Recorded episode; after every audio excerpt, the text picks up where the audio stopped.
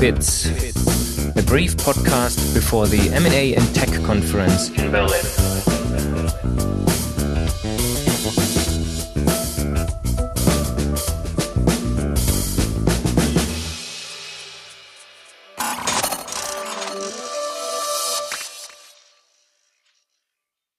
Welcome to another edition of Tech Law Bits, a small podcast in preparation of the IBA M&A in the Technology Sector Conference in Berlin on March 23rd and 24th. My name is Martin Schirmbacher. I'm a tech and data lawyer here in Berlin, and I'm really looking forward to seeing many international colleagues here in my hometown. Two of these lawyers are with me in this episode today. We have Olivia Lê Horovitz from Rimon in Paris. Hello, Olivia. Hello. And we have a fellow Berliner, Falk Schöning, partner at Hogan Lovells in their Berlin and Brussels office. Hello, Falk. Hi, Martin. Thanks for having us.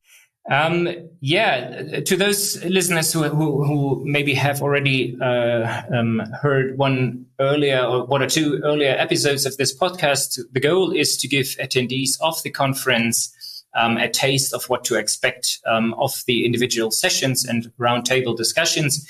And today I speak with two moderators of a roundtable discussion, and your topic is merger controls and foreign direct investments issues. So before we speak about the topic, maybe you can briefly introduce yourself and let the listeners know a little bit more about you, Olivia. Yes, thank you, Martin. So my name is Olivia Lê Horovitz. I've been a lawyer now for more than 30 years in major American and French law firms, and recently joined Rimon and founded their Paris office. I work mainly in the M&A private equity field, and with many transactions actually relating to technology deals. So this is going to be an interesting subject that we are going to discuss during this IBA meeting in Berlin. Great. Yes. And I've talked to a few people, and the intersection between tech and M&A is what everybody seems to be doing, surprisingly, not. Falk, what about you? Yes. Hi, everyone. So my name is Falk Schöning. I have been with Hogan Lovells for about 16 years. I also do a lot of M&A deals, but I come to this from the regulatory perspective. So I'm an antitrust lawyer by training. In the last 2 years, I'm increasingly also involved in these so-called FDI screenings, so looking at national security aspects of transactions. And my practice is very international, so I help many international clients from the US, from Asia, from all over Europe in getting regulatory clearances for their deals. And therefore, I'm very much looking forward to meeting many of the IBA colleagues in Berlin, where I also, just like you, Martin, personally live. So, as said, merger control and FDI issues is your topic from the pure technology law perspective. Maybe I need a little explanation, and what is maybe we start with the FDI part. What is this all about, Olivia? Yes, so when we speak about technology, I think we speak about FDI regulation. We have to consider that now the FDI regulation, which exists in almost all member states and now at the EU level, is really a screening regime to screen transactions and authorize or not transaction. And when they fall in strategic sectors, this is where you have to start of being concerned or whether or not your transaction is going to be subject to authorization. And when we speak about technology, the EU regulation has specifically expanded the list to critical technology. And when we speak about critical technology, then it means that we are speaking of cybersecurity, artificial intelligence, robotic, additive manufacturing, semiconductor, quantum technology, energy storage. And this list has been also extended, I mean, at least in France, to biotechnology and technology involved in the production of renewable energy. So whenever your transaction is going to be on a target that is in this scope of sectors, then you really have to be concerned about whether or not it's going to be subject to FDI authorization. Okay. Maybe one step back, Falk, what is the purpose behind this FDI regulation? I think we have all one or two examples in our mind, but what's the legal regulatory or the regulatory thought behind prohibiting some of this? Yeah, it's really the very broad notion of national security, which some people would start thinking about, like the armed forces or anything related to critical infrastructure like electricity, grids, water supply, and so on. But as Olivia has already pointed out, the term is very broad, and many EU member states, but also jurisdictions outside Europe, increasingly use this as a tool to ensure that they can screen who invests in their economies, who buys into their companies. The elephant in the room behind all of this is the Chinese strategy in the last years to invest into many, many companies in Europe and therefore get a foot into the door of many industry sectors. And this was very welcome a few years ago. But increasingly, there is a sentiment that there might be security issues with that. For instance, the ability to influence the new telecommunication networks. And you can actually think about all of these filings as a means of the state to look into transactions that are happening. The vast majority will be vetted, but some will require a closer look, and the parties will then have to deal with agencies and officials and explain to them what the potential impact of such a transaction might be. Right. And this is where the M&A angle comes into. And I guess there's different, maybe we can look into this a little, different scenarios where the two basically come together, FDI and merger control. So what are typical scenarios you would be confronted with in a deal? I mean, if I start from my point of view, you typically see on the FDI side transactions where the target has activities in a sector that is somewhere listed. So you first look at where does the target have its seat and where are other entities in the target group, if it's a larger group. And for each of these seats or jurisdictions, you would have to check whether the activities fall into any of the categories that Olivia mentioned at the beginning and that I also expanded here in the area of critical infrastructure. If that was the case, then the parties to the transaction need to check, do we need to get approval before we can close our private parties agreement? So it is essentially nowadays the case that two private parties cannot simply do a deal that goes unnoticed. You may have to interact with regulators, either on the security side or indeed if the parties reach certain thresholds on the merger control side. And who would the regulator be? So this depends by jurisdiction again. In most countries, for instance, in Germany, it would be the Ministry of Economics. I think, Olivia, in France, it is probably the same. Yes, indeed. I mean, in France, it's the Ministry of Economy. Right. Okay. And Olivia, from your point of view, when you have to do with FDI issues in deals, what is more from an M&A point, what is your approach? Where does that come into play, and where do you raise your finger, your FDI finger, so to speak? Yeah. So as Falk mentioned, I mean, FDI regulation has become very broad, and indeed, it is broad enough that you really need to, at a very early stage, ask the question of whether or not you are fall under the listed activity. And sometimes it can be unclear because the definition can be quite broad. But if there's a doubt, I think that the recommendation is that you should probably at an early stage address the issue and notify if there's any doubt that you may fall under such a regulation. So this probably means from an M&A perspective that this is something that you have to think at the time you are doing due diligence. I mean, whenever there's a contract with a defense ministry, whenever the activity of the company is indeed, I mean, if we are speaking of critical technology in one of these areas or in one of these sectors which is covered by the regulation.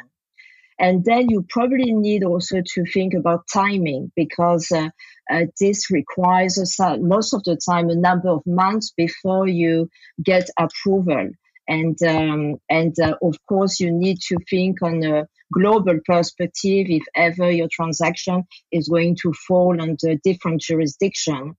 I would also add that you may want to think ahead of time if you think that your transaction is going to fall under such FDI regulation, if you want to restructure the transaction. I mean, is there a way that you could spin off the activity? I mean, is there a way you could structure differently the transaction if you are certain that this is going to fall under FDI regulation? And finally, the fact that now we have this EU screening regulation makes it also a bit more burdensome to take in consideration that it's not only a state member national security, but it's eventually also at the level of the EU that there could be an issue for a neighbor country or the EU on the whole. So it makes this process, I would say, much more complicated, and you really have to navigate into this at a very early stage. It sounds to me like the importance of this has basically sky-rised, as in, you know, the technology affected being much broader. You mentioned, Olivia, earlier what technology is affected or if it falls within the scope of the regulation. What national security is can these days be, as we have already heard from Falk, very broad. So do people maybe or do investors lose interest in technology deals then because they're just dragging along because of issues like this? What do you think? What is your experience? I think that investors are still interested in technology deals. I mean, there may be cases where they may decide that it's going to be too complicated. But it seems that from what I see, that there are still a lot of interest in acquiring technologies. And it seems that this is the field where we have the most notifications. But of course, I would say that generally speaking, it seems that there are few cases where an authorization is refused, even though we have a few examples in France and elsewhere. But most of the cases are usually that you get an authorization subject to commitments. So I still feel that there's an attraction in investing, but you should be aware that if the technology is sensitive or if you are in a sensitive sector, you must be ready eventually to accept some undertakings. Absolutely. Yeah. Falk, do you want to add to this? I think there's so many questions you can discuss with the people at your table. It is so obvious that everybody who is in the field will have their own basically experience and thoughts on this. Yeah. And I mean, what I really like about this format is that we look at it from a complementary perspective. I can second to what Olivia said from the regulatory point of view. The transactions still take place. In fact, if I look at this year, I can already see that there is even an increased interest. I think we all probably in the M&A area saw a bit of a dip last year due to the war in Ukraine and the energy crisis and inflation concerns. And right now I can see that actually the M&A activity is picking up again. And I would say that investors are just building in the complexity that Olivia mentioned as a cost to the transaction, a factor they need to consider. And people are getting more and more savvy in how to do it. So you need to think about how your SBA looks like. You need to think about the risk sharing between the buyer and the seller for these types of things, for the right strategy in explaining your case to the agencies, whether that's FDI or merger control. But it is still doable. And even the example I gave at the beginning of Chinese investors, I still see cases happening where Chinese investment in Europe takes place. Fewer than in the years before, for sure, but it still exists. So I can only say my own role as a regulatory lawyer is it has changed a bit. In previous years, we were often involved only after a deal had been signed, and then the task was given to us, go get us the regulatory clearances. Nowadays, at least with more savvy parties to transactions, the regulatory lawyers are involved from the early beginning because there are important structuring questions, and it just serves the parties better to think through this whole complexity from the early days of a deal process. Okay, so I think it's needless to ask my last question because I already have like 3 or 4 more questions in mind you can talk about with the attendees of your table, but I've asked everybody, so I will ask you as well. Olivia, why should attendees join your table on March 23rd? And to those of you who didn't know, also on March 24th in the morning, we have another round of roundtables. So why would people come? Yeah, I think that's understanding. I mean, the control, merger control, FDI regulation is really essential and critical to any M&A technology transaction. So I think it's a great opportunity to share and exchange information, experience on regulation, different approaches. And thanks to the diversity of the participants, I mean, I'm sure this is going to be a very interesting learning experience. So I truly think it's going to be something very, very interesting for everyone that will join and that can contribute actually from its own legal perspective. Absolutely. Falk, last sentence to you.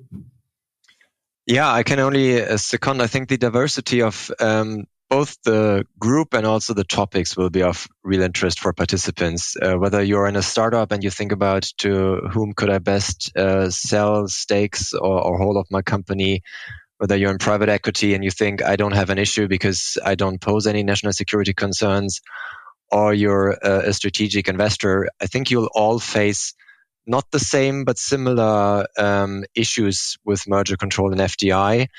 And talking to others about what best practices are, what tips and experiences they have made with different authorities around the globe on this will be certainly valuable for future deals. So therefore, I really look forward to seeing many of you at the roundtables. Absolutely. Thank you very much to both of you. Thank you, Olivia. Thank you, Falk, for giving us a little flavor of what to expect at your table. I already have so many questions in mind, even as a technology lawyer. The most interesting probably being how to get around it. Maybe we do something on that topic after the Berlin conference. Dear listeners, if you haven't already done so, go ahead, register for the conference, not only for this table but also for the other sessions that will be happening in the Ritz-Carlton Hotel at Potsdamer Platz in Berlin on March 23rd and 24th. Thank you very much. Thank you to the two of you, and have a good day. Thanks.